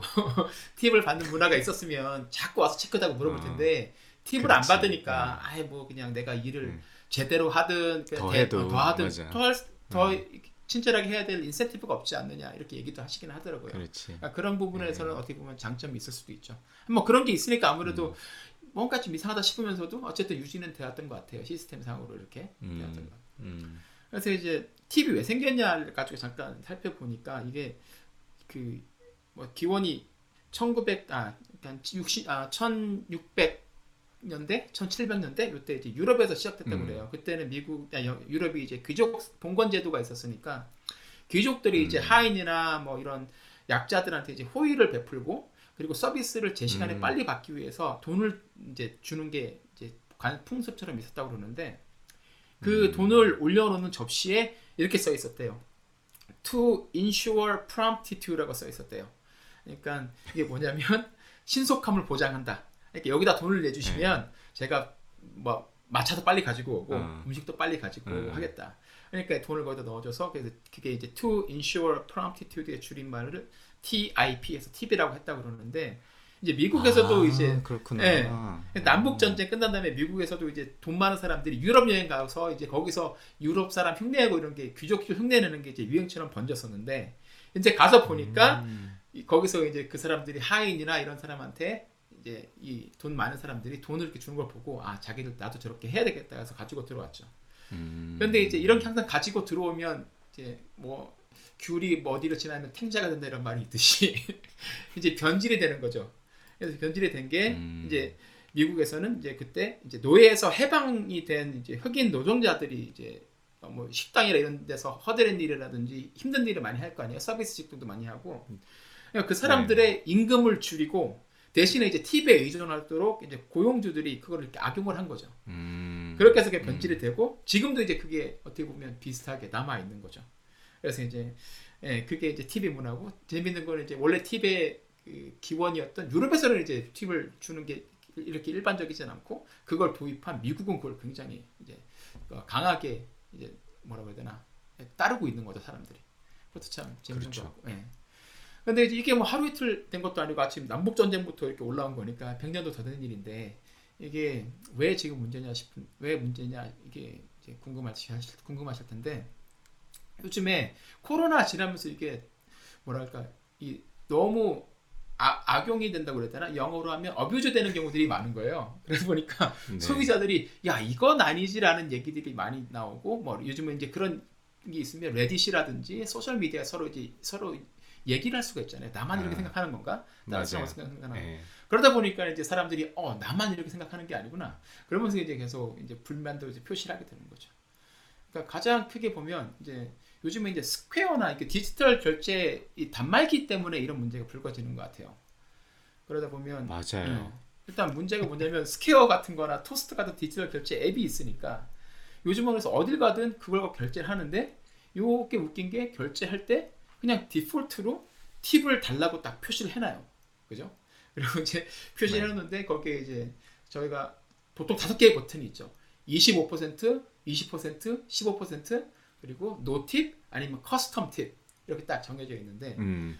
음. 보통은 그걸 딱 있는 경우에 예를 들어 스타벅스에 가서 그거를 딱 했는데 이제 돌려주죠. 탭 그 태블릿에 있는 걸 돌려주면 음. 태블릿 화면도 작지도 않고 되게 커가지고 다 볼 수 있어요. 뒤에 있는 사람도 다 보고 그리고 앞에 있는 종업원이 딱 진짜 빤히 쳐다보고 있잖아요. 근데 거기서 네. 사람들이 no tip을 누르는 게 쉽지가 않은 거죠. 그러니까 맞아. 어씨 그러다가 이제 뭐 이 제일 싼 15% 누르든지, 누른다든지 아니면 custom tip을 누른다든지 아니면 안 주곤 하는데 대부분들은 이제 이걸 준다 그러더라고요. 근데 주면서도 기분이 되게 나쁜 거예요. 이게 내가 누군가 이게 강요해서 팁을 준다 그래서 coerce라고 얘기를 많이 하는데 그렇게 되게 하고 음흠. 팁을 주긴 하는데 아까 강박님이 말씀하신 것처럼 기분 좋아서 더 주는 게 아니라 그냥 이거를 안 주면 내가 뭔가 찜찜하고 내가 nice하지 않은 사람이 된 것 같은 길, 그, 그 guilty feeling이라고 느낀다고 그래서 guilty 네. tipping이라는 얘기도 네. 하더라고요. 그런 식으로 무차별하게 음. 여- 무차별 무차별적으로 이루- 이루어지다 보니까 여기에 대한 이제 반감들이나 이런 반, 그 불만들이 점점 늘어나고 있다. 그 생각이 들고 맞아. 그리고 액수도 점점 늘어나는 것 같아요. 그러니까 예전에는 한 1950년대, 60년대는 한 5%에서 10%가 기준이었다는데 요즘은 뭐 15% 음. 줘도 짜게 줬다는 얘기도 하고 유튜브에 보면 네, 요즘은 이, 예, 20% 플러스가 많죠. 예, 18, 맞아요. 예, 유, 유, 18, 20, 18, 뭐 20. 이렇게 맞아요. 음. 유튜브에도 보면 이제 미- 미국인 분들이 한국에 가서 이제 한국 친구들이 물어보는 거에 대해서 얘기하는 뭐 그런 영상들이 있는데 bare minimum이 18% 이렇게 얘기하시는 분도 계시더라고요. 80%가 bare minimum이다. 이거 정말 미니멈이고 기분 좋으면 20%, 25% 이렇게 가야 된다 얘기하는 거예요. 깜짝 놀랐어요, 저도. 그러니까 이제 네. 전부 부담스럽기도 하고 뭐 이제 코로나 되면서 맞아요. 이게 터진 게 코로나 때 이제 배달을 많이 해주니까 그때는 이제 좀 팁을 더 주기도 하고 또 이런 데서 일하는 사람들이 어떻게 보면 우리 서비스를 자기들의 건강을 이제 어떻게 보면 위협이 됨에도 이제 배달을 하고 뭐 일을 하시는 분들이니까 음. 이렇게 더 준다라는 게 있었는데 이게 끝났으면 이렇게 계속 그 트렌드가 계속되니까 다들 부담스러워하고 부정적인 피드백이 많다. 그러다 보니까 음. 팁을 요구하는 매장이 너무 늘었어요. 늘었어요. 그러니까 예전에는 이런 팁을 줄 거라고 생각도 안 했던 스타벅스 같은 커피숍에서도 당연하게 요구를 하고 베이커리 이런 데도 당연히 요구를 하고 그러다 보니까 저희 아들이 이제 저희가 크레딧 카드를 만들어 줬거든요. 한도를 한뭐 100불 정도 음. 줘가지고 근데 용돈 돈 쓰지 말고 크레딧 카드 쓰고 요 가지고 관리하는 것도 배워라 그래서 줬는데 얘가 그래서 가면 그냥 팁을 25%를 계속 주는 거예요. 빵 사가지고. 야 베이커리에서 그 샌드위치 10불 샀는데 예, 그냥 20, 그 2.5%, 그 25%를 예. 그냥 계속 주는 거죠. 그러니까 그게 단말게 제일 크게 왼쪽에 표시가 돼 있으니까 손이 딱 가게. 그렇죠. 그거를 이제 그렇게 디자인을 한 거죠. 아예 좋은 디자인 원리를 이런데 적용하나 싶기도 하고. 예. 그러다가 일부는 뭐 드라이브 스루에서도 팁을 요구하는 경우도 있다 그러고. 저는 음. 그 아직 몰랐는데 장, 강박님 그 차량 오일 갈 때라든지 뭐 차량 정비할 때 혹시 팁 주세요? 아 차량 정비는 저는 아직까지는 dealership을 dealer shop을 가가지고 네, 네. 따로 주지는 않아요. 그냥 오피스에 앉아만 그쵸. 앉아 있으면 되니까. 네, 네. 네. 근데 요즘은 근데 뭐 개인의 머신샵이나 이런 데 가면 좀 주는 줘야 될 것 같은 느낌이 좀 들긴 해요. 예, 요즘은 그래서 이것도 준다고 그러더라고요. 그리고 배관공들도 음. 요구를 한대요. 플러머들도 와서. 그러니까 아 그 맞아. 예, 그러니까 이 사람들이 나도 사람들이 얘기하는 야 이러다 나중에 의사나 간호사 간호사한테 팁 줘야 되는 거 아니냐 이런 얘기도 막 진짜 나오고 있고. 근데 아니라고 못할 것 같기도 하고 생각을 해보니까 요즘에 또 grocery를 가면 보통은 이제 옛날에는 cashier들이 한 라인, lane이 한 10개 있었으면 요즘은 그 중에 한 8개는 다 키오스크로 딱 음, 대체되고 맞아요. 실제 네. cashier들은 둘밖에 없거든요. 나중에는 야 음. 그럼 캐시, cashier들한테 이걸 하게 되면 그것도 한 돈을 더 줘야 되나 서비스 차지를 붙이지 않을까 이런 생각도 들더라고요. 음, 네. 음, 음. 그러니까 이게 그러면 이제 들으시는 분 입장- 입장에서 이게 뭐 강요도 아니고 팁 안 준다고 해서 뭐 범법자가 되는 것도 아니고 예, 그냥 안 주면 그만 음. 아니냐 하실 수 있지만 이게 그 팁을 받아야 하는 사람이 앞에서 빤히 쳐다보고 있는 상황에서 노팁 누르기가 굉장히 쉽지가 않습니다. 네, 쉽지 않습니다. 쉽지 않죠, 진짜로 그렇죠. 나는 네. 앞에는 더 그렇다 치는데 뒤에 사람들이 서 있는데 그것도 맞아요. 그 부담이 더 커. 맞아요. 그보다 더 커. 진짜 저보다 키 큰 미국인들이 딱 쳐다보고 있는데 거기서 no tip 누르는 게 쉽지 않죠. 그러니까 이런 팁을 안 주기 어려운 소비자의 선한 심리를 악용한 앱 디자인이라고 저는 생각이 들어요. 그러다 보니까 네. 음, 예, 디폴트 값도 되게 세게 매기고 그리고 25%처럼 가장 큰 거를 이제 왼쪽에 배치를 해서 이렇게 음, 그쪽으로 가게끔 하게 하고 뭐 그런 거죠. 아 그러다 보니까 이 사람들 불만 좀 더 많이 늘어나고 그러다가 이제 팁 또 다른 불만은 이게 팁이라는 게 말씀하신 것처럼 서비스를 받은 다음에 어 너무 정말 잘해줬다. 종업원이 정말 음. 예, above and beyond를 해서 내가 정말 예, 마음에서 우러나서 주고 싶은 건데 요즘은 무조건 처음에 선불이잖아요. 음, 커피도 음, 선불이잖아요. 받기도 전에 해야 되는 거고 음, 말씀하신 대로 예를 들어서 차량 정비소에서도 보통 견적을 먼저 주잖아요. 줄 때 음. 거기서 이제 팁을 선택하라고 이제 나온다고 그러더라고요. 그러니까 음. 이걸 안 주면 혹시라도 내가 서비스를 제대로 못 받지 않을까 하는 불안감이 있는 거죠. 근데 뭐 예를 들어서 그렇죠. 예, 커피야 뭐 최악의 경우에 뭐 침 뱉는 거겠지만 아니 맛이 맛이 없게 만든다든지 이런 거겠지만 이게 아니 그거 완전 심각한 거 아닌가? 아, 근데 예를 들어서 차량 정비 같은 건 이거를 안 하기가 되게 애매하잖아요. 네. 이거 안 했다가 그렇죠. 조심스럽죠. 예, 예, 조심스럽죠. 그리고 배관공 같은 경우도 이거 일을 제대로 안 해놓으면 막 나중에 또 세면 어떡해요. 그러니까 이게 안 줄 수가 없는 노릇인 거예요. 어떤 분이 나와갖고 얘기하시는 게 이건 팁이 아니라 bribery다. 이건 뇌물이다. 음. 협박에 협박이고 뇌물이다. 이건 정말 이래서는 안 되고 이러다가는 예, 음. 언제까지 갈 수 언제 어디까지 이게 퍼져갈지 모르다. 어디서 선을 그었긴 해야 되는데 선을 어디서 그어야 될지 지금 모르고 이게 완전 히 out of control 됐다. 뭐 이렇게 얘기들이 많이 나오더라고요. 그래서 이제 예, 그 부당 거리에 나오는 대사처럼 호의가 계속되다 보니 이제 권리가 되어버린 상황. 그러다 보니까 막 계속 음. 기준이 계속 높아져 가는 거죠.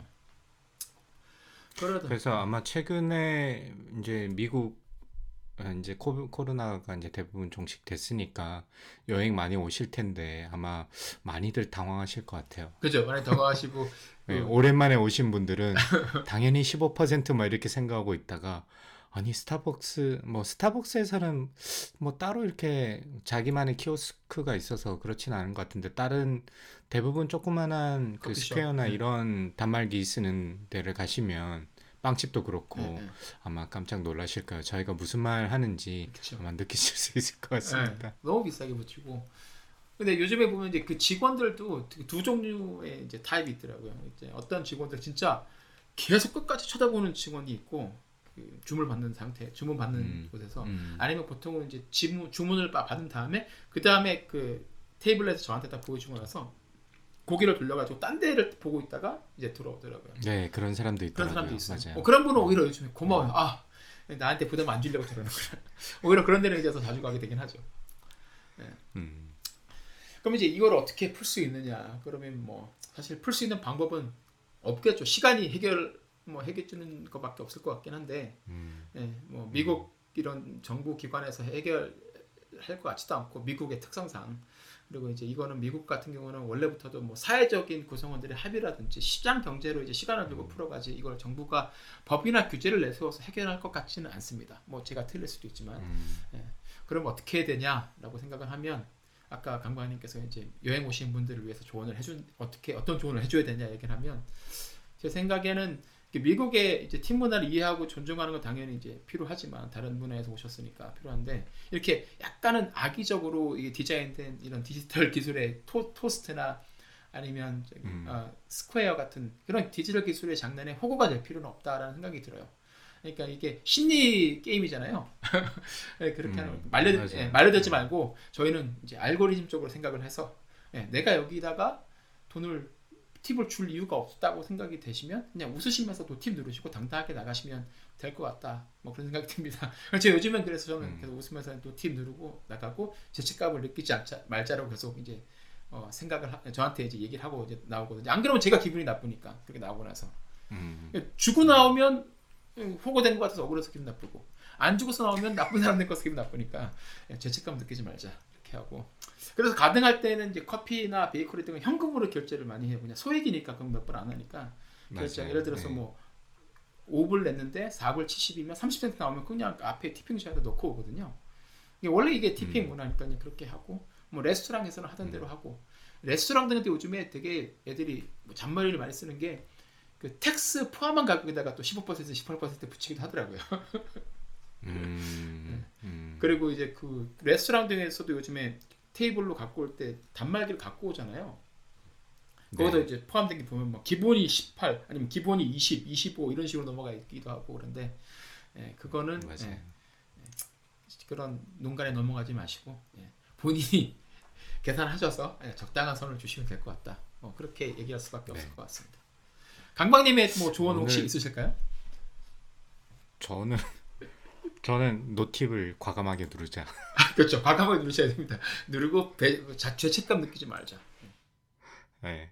근데 뭐 현금 이거 좋은 팁인 것 같긴 한데 요즘 현금을 잘안 안 들고 다니시는 분도 많아가지고 그래서 이런 경우에서 조금씩 뭐 작은 뭐 10불짜리나 5불짜리 정도는 한두 개 정도는 가지고 계시는 게 좀 좋을 것 같고 어, 네. 뭐 그런 것 같습니다. 뭐 여기서 어 일단 제가 하는 방법은 밖에서 잘 안 사 먹는다. 아, 그렇죠. 네, 그래서 요즘에 레스토랑에 가서 사 먹지 않는 사람들이 점점 늘어나는 것 같기도 해요. 이게 너무 비싸니까. 음, 예. 맞아요. 커피도 맞아요. 아, 아무래도 그래도 드라이브 스루에서 이거를 달라는 건 아니지 않습니까? 뭐 근데. 이게 사회적인 문, 문제는 아니지만 이 전반적인 트렌드가 점점 각박해진다고 느끼는 게 뭐냐면 아까 음. 뭐 의사나 간호사 서비스한테도 팁 줘야 되느냐 쪼박님께서 웃으면서 말씀하셨지만 음. 이게 그럴 수도 있겠다 생각이 든 게 요즘 미국에서 국내선 비행기를 타보신 분이 있으신지 모르겠지만 비행기 위에 그 선반에다가 overhead bin에다가 짐 실는 것도 돈 받잖아요 요즘은 그거 돈 받죠. 예. 예, 그래서 그냥 앞에 좌석 밑에 넣는 것만 그러니까 딱 이제 노트북 들어갈 만한 가방 사이즈만 어, 본인이 들고 탈 수 있고 그 외에는 돈을 다 받으니까 사실 저희가 한 뭐 한국만 지금 생각해 보거나 아니면 뭐 5년 전, 10년 전만 생각해 보더라도 아니 여행 가는데 당연히 짐이 있을 거고 그러면 위에다 싣는 거 당연한 거 아니야? 이렇게 생각했는데 이제는 그걸 다 돈으로 이제 차징을 하잖아요. 밑에 싣는 것뿐만이 아니라 그렇죠. 이제 위에 싣는 것까지 돈을 받으니까 이게 진짜 이렇게 가다 보면 쪼박님 말씀대로 의사 간호사들한테도 한 5불, 10불씩 팁 주고 와야 되나 싶은 경우도 되게 남일 같지 않게 느껴져서 그쵸, 아 그쵸. 진짜 그때 만약에 아찔하네. 딱그 이제 병원에 딱 들어가는데 거기다 앞에서 얘기를 하면 거기서 노티를 누를 수 있는 강심장은 없죠.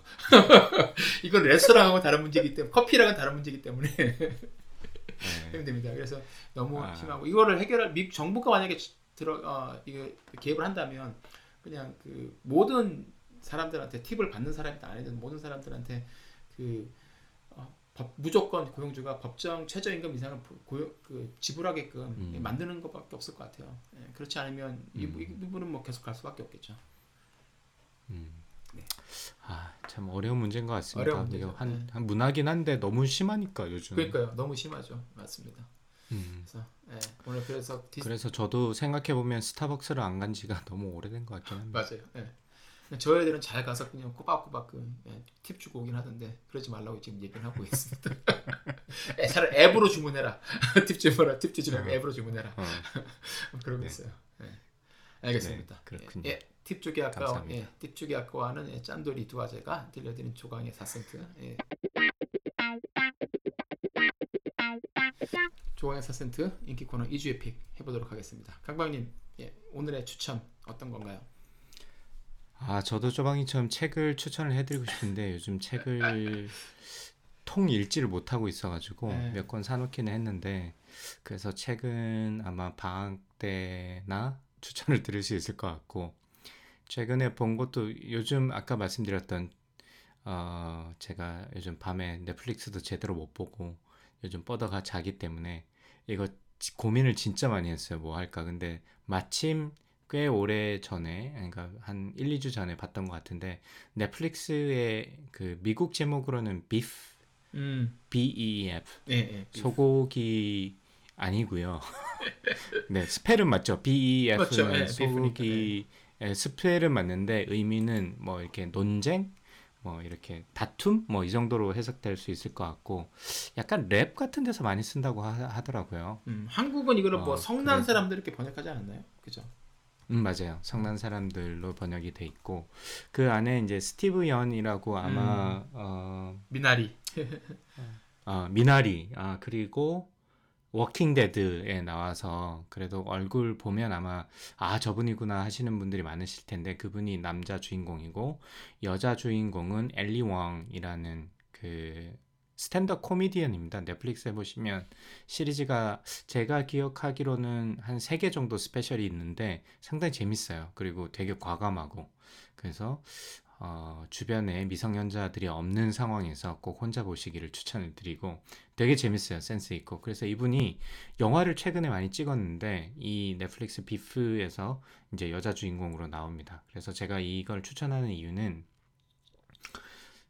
이게 이게 시작이 어, 그 road rage로 시작하거든요. 그 빵빵거렸다는 이유. 그때부터 시작해서 이제 꼬여가는 일상들을 보여주는데 이게 진짜 남일 같지 않더라고요. 요즘 뭐 한국도 그렇고 미국도 그렇지만 요즘 뭐 사소한 거 옛날 같았으면 그냥 넘어갈 만한 일들이 요즘은 그걸로 인해 가지고 뭐 이웃 간에도 그렇고 뭐 가족 간에도 그렇고 막 싸움으로 번지고 일이 커지고 뭐 미국 같은 경우는 총격 사건도 많이 일어나고 한국 같은 경우도 막 진짜 뭐 어마어마하게 왕따라든지 사회적인 문제가 지금 커가고 있는데 이런 것들을 좀 잘 표현한 왜 요즘 사람들이 이렇게 비뚤어져 있고 이렇게 스트레스를 받아 하고 이런 것을 좀 잘 표현한 드라마인 것 같아서 아마 여러분들이 보시면 아, 뭐 그냥 이렇게 쑥 보실 수 있지 않을까. 되게 큰 뭐 나름의 메시지는 있을 것 같은데 그냥 그 아주 사소한 일에서 일이 엄청 커지는 장면을 이렇게 쭉 보실 수 있어가지고 그런 의미에서 참 상당히 재밌게 재밌는 재밌고 독특한 시나리오를 가진 플러스 가진 어, 영상이구나라는 생각이 들어서 여러분들께 추천을 드리고 시리즈인데 아, 몇 개인지 제가 기억이 안 나네요. 몇, 좀 오래전에 봐가지고 그런데 아 그걸 보면서 느낀 게 한국 그 한국 이민자로 나와요 스티븐 연이 그리고 동생도 한국에서 어, 한국 이민자의 이제 아들로 나와서 막 라면 먹는 장면도 나오고 그래서 한국 문화랑 상당히 가까워. 그래서 그래서 좀 더 재밌게 보실 수 있을 것 같아요. 한국 그 K타운도 LA의 K타운도 나오고 음. 이러다 보니까 되게 어, 아시아계 아, 들의 미국 삶이 아 저렇구나라는 것도 조금 재밌게 표현을 해놔가지고 좀 그것도 재밌게 봤던 것 같고 그래서 뭐 되게 낯설지 않게 보실 수 있을 것 같아서 좋은 것 같습니다. 저는 그걸 보면서 아 저 영어 저거 반만 했으면 좋겠다 이 생각이 자꾸 들던데. 근데 그, 그 단어, 이렇게 script를 보면 되게 랩에서 쓰는 단어가 많이 나와요. 그래서 조금, 그것도 좀 재밌었어요. 그게 좀 젊은 사람들이 좀 쓰는 단어들이나, 이제 랩에서 좀 쓰는 단어들이 많이 나와서, 어, 뭐, F-word도 많이 나오고 그렇긴 합니다만은, 어쨌든 조금 이 표현이나 이런 것들이, 어, 좀 그런 것도 좀 재밌었던 것 같아요. 좀 독특해서. 네, 그래서 그래서 감독도 알아보니까 감독도 한국인 2세로 알고 있고 그 본인이 직접 썼던 것 같던데 어 그래서 아시아계들이 만들었지만 상당히 잘 만든 어 시리즈가 아닌가 싶고 저는 개인적으로 엘리 왕 진짜 좋아하거든요. 어 되게 센스도 있고 그래서 쪼방님도 쪼방님 스타일에 맞는지 모르겠어요. 스탠드업 코미디 그 코미디언들의 스타일이. 자기랑 잘 맞을 수도 있고 아닐 수도 있거든. 네, 네. 아니면 굉장히 이질적으로 느낄 경우가 많거든요. 근데 어, 저는 엘리왕 개인적으로 참 좋아합니다. 그래서 쪼방님도 한번 보시길 추천드리고 쪼방님은 오늘 어떤 또 책을 들고 오셨네요. 네, 저 책을 역시 들고 왔는데 이번에 되게 짧고 정말 술술술술 읽히는 책입니다. 그래서 이거는 음, 어, 그 페북에서 저 패친 분들 중에 책 많이 읽으시는 분들이 이제 추천하시는 거 보고 샀는데 이게 책 제목이 Smart Brevity라는 책이에요. 그러니까 스마트한 간결함이라는 책인데 이게 음. 어, 엑시오스라는 미국의 언론 매체 이제 co-founder들이 쓴 책이거든요. 그래서 이분들이 음. 어떻게 하면 책을 뉴스를 쓸 때 간결하게 짧게 대신에 음. 메시지는 정확하게 전달할 수 있게 쓰는가 거기에 대한 이야기를 이제 자기들의 경험과 그리고 노하우들을 다 녹아낸 책입니다. 그래서 이 책을 읽으면서 예, 아, 무릎을 되게 많이 치게 되고 고기를 끄덕끄덕 하게 돼요. 그래서 보면 거기서 진짜 그 중요한 말이 brevity is confidence, length is fear라는 말이 있거든요. 그러니까 간결하게 말한다는 것은 자신감이고 그리고 길게 얘기한다는 것은 두려움이라는 거죠. 딱 맞잖아요, 사실. 네. 준비가 잘 돼 있고 내가 말하고자 하는 바, 주장하는 바에 대한 근거가 명확하고 준비가 잘 돼 있으면 간결하게 쓸 거, 쓰게 되는데 음, 이게 뭘 잘 모르고 좀 뭔가 정확하지 않고 아니면 제대로 이제 모르는 상태에서 얘기를 하려고 그러면 이제 말이 두서없이 장황하게 나오잖아요. 음, 사실 저기도 이렇게 녹음하다 보면 준비 안 한다는 티가 나잖아요. 계속 말이 막 꼬이고 씹히고 막 길게 길게 가게 되니까 그걸 보면서 아마 청취자분들이 끄덕끄덕 하실 것 하실 같아요. 거죠. 얘네들이 꼭 읽어야 될 책이구나 어. 하면서 그렇죠. 어, 오늘 네가 셀프 추천을 하는구나 이렇게 말씀하실 것 같은데 혹시라도 예, 저희 청취자분들은 안 그러시겠지만 예, 저랑 비슷한 이런 고민을 하시는 분이 계시면 네. 이책 한국에도 번역돼서 들어간 것 같더라고요. 이책 한번 읽어보시기를 음. 권해드립니다. 이거 되게 짧아가지고 뭐 출퇴근하실 때나 뭐 음. 학교 왔다 갔다 하실 때 지하철 버스에서 읽기 되게 좋을 책, 책입니다. 그래서 어, 우리 그 팟캐스트의 모토로 만들어야겠다. Brevity is confidence. 네, length Length is fear. fear. 그렇죠. 맞습니다. 그래서 포스트잇에 붙여놨어요. 그래가지고 그 뭐죠 어, 줌 미팅 할 때마다 꼭 보고서 들어가요. 아니 안 그래도 이거 지금 제가 지금 되게 찔리는 게 지금 저는 쪼방님은 18년 됐다고 하셨는데 저는 이제 딱 6년 되다 보니까 아 지금 미치겠는 거예요 진짜 영어도 안 되고 영어도 안안 되고 한국말도 한국말도 안 되는 극상에 와 있는 것 같아요. 한국말이 생각이 안 나. 아, 그래서 같죠. 예. 제가 요즘에 어, 줌으로 물론 아까 뭐 줌으로 그 영상 으로 강의하는 거에 대해서 이야기를 했었지만 그래도 기술의 장점이 있다 보니까 한국에 한국에 있는 학생들한테 강의할 기회가 종종 있어요. 음. 그래서 이제 오랜만에 한국말로 하면 아 나 이제 영어로도 이 정도로 가르치는데 한국말로 하면 잘하겠지 하는데 어 미치겠는 거야 생각이 안 나는 거야 진짜 단어가 근데 저는 이렇게 스크립트를 쓰고 하는 스타일이 아니 아니다 보니까 네. 아. 요즘은 아 하고 나면 되게 찝찝하고 학생들한테 너무 미안하고 아 그 이불킥을 몇 번 하는지 모르겠어요 아 그때 왜 이 단어가 생각이 안 났지 음, 맞아요. 그러면서 한국말 단어가 생각이 보니까- 안 나더라고요. 적세적소에 딱 써있는 네. 단어가 생각이 안 나고 막 어 이런 말도 되게 많이 하게 되고 어. 네, 그러다 보니까 막 그냥 저도 모르게 영어 표현이 먼저 나오게 되거나 그 러면 진짜 어떻게 보면 재수 없는 사람이 돼버리잖아요 한국 사람 조, 입장에서 조 사 빼곤 다 네. 영어 쓰는 사람 되는 거죠. 그렇다고 발음이 되게 좋지도 않으면서 몇 년 살았다고 저러냐 근데 여러분 이제 좀 생각을 해주셔야 될 게 진짜 단어가 생각이 안 납니다 진짜 아 진짜 예전에 그 선배님들이 그렇게 말씀하시면 에이 뭐 그래 그랬는데 진짜더라고요 그게. 아 미치겠어요 네. 요즘 그래서 안 그래도 제가 어제 왜 이렇게 피곤해 하냐고 말씀하셔가지고 생각해 보니까 금요일 날 밤에 아 제가 강의를 했거든요 한국으로. 네. 예. 목요일 날 밤에 했구나 목요일 날 밤에. 여기 시간으로. 목요일 날 밤에 하니까 금요일 날 아침에 이제 학생들 200명을 데리고 뭐 강의한 강의할 게 있어가지고 했는데 하, 제가 토요일 날 금토일을 아 오늘 토요일이죠 네. 금토를 이불킥을 몇 번 했는지 모르겠어요.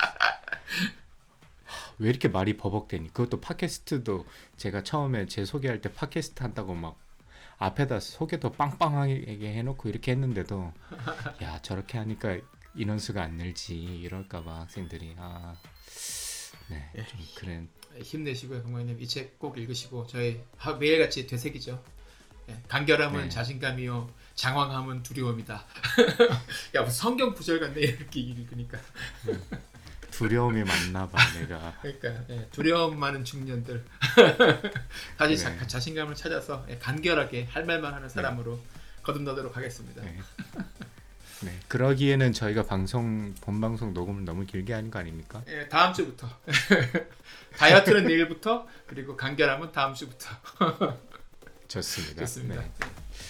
네, 아, 세계 최초라고 주장하는 와이파이 사원 팟캐스트 lifetime learner가 되고 싶은 두 아재가 들려드리는 미국 스타트업 tech 기업 이야기 주광의 세센트는 애플 팟캐스트, 구글 아, 팟캐스트, 팟빵, 스포티파이에서 들으실 수 있습니다. 저희 팟캐스트에 대한 의견은 페이스북 페이지나 이메일 dr.chogang.gmail.com으로 연락해 주시기 바랍니다. 청취자 여러분 좋은 한주 보내시고요. 저는 다음 아, 코너에서 인사드리도록 하겠습니다. 감사합니다. 감사합니다. That's one small step for man, one giant leap for mankind.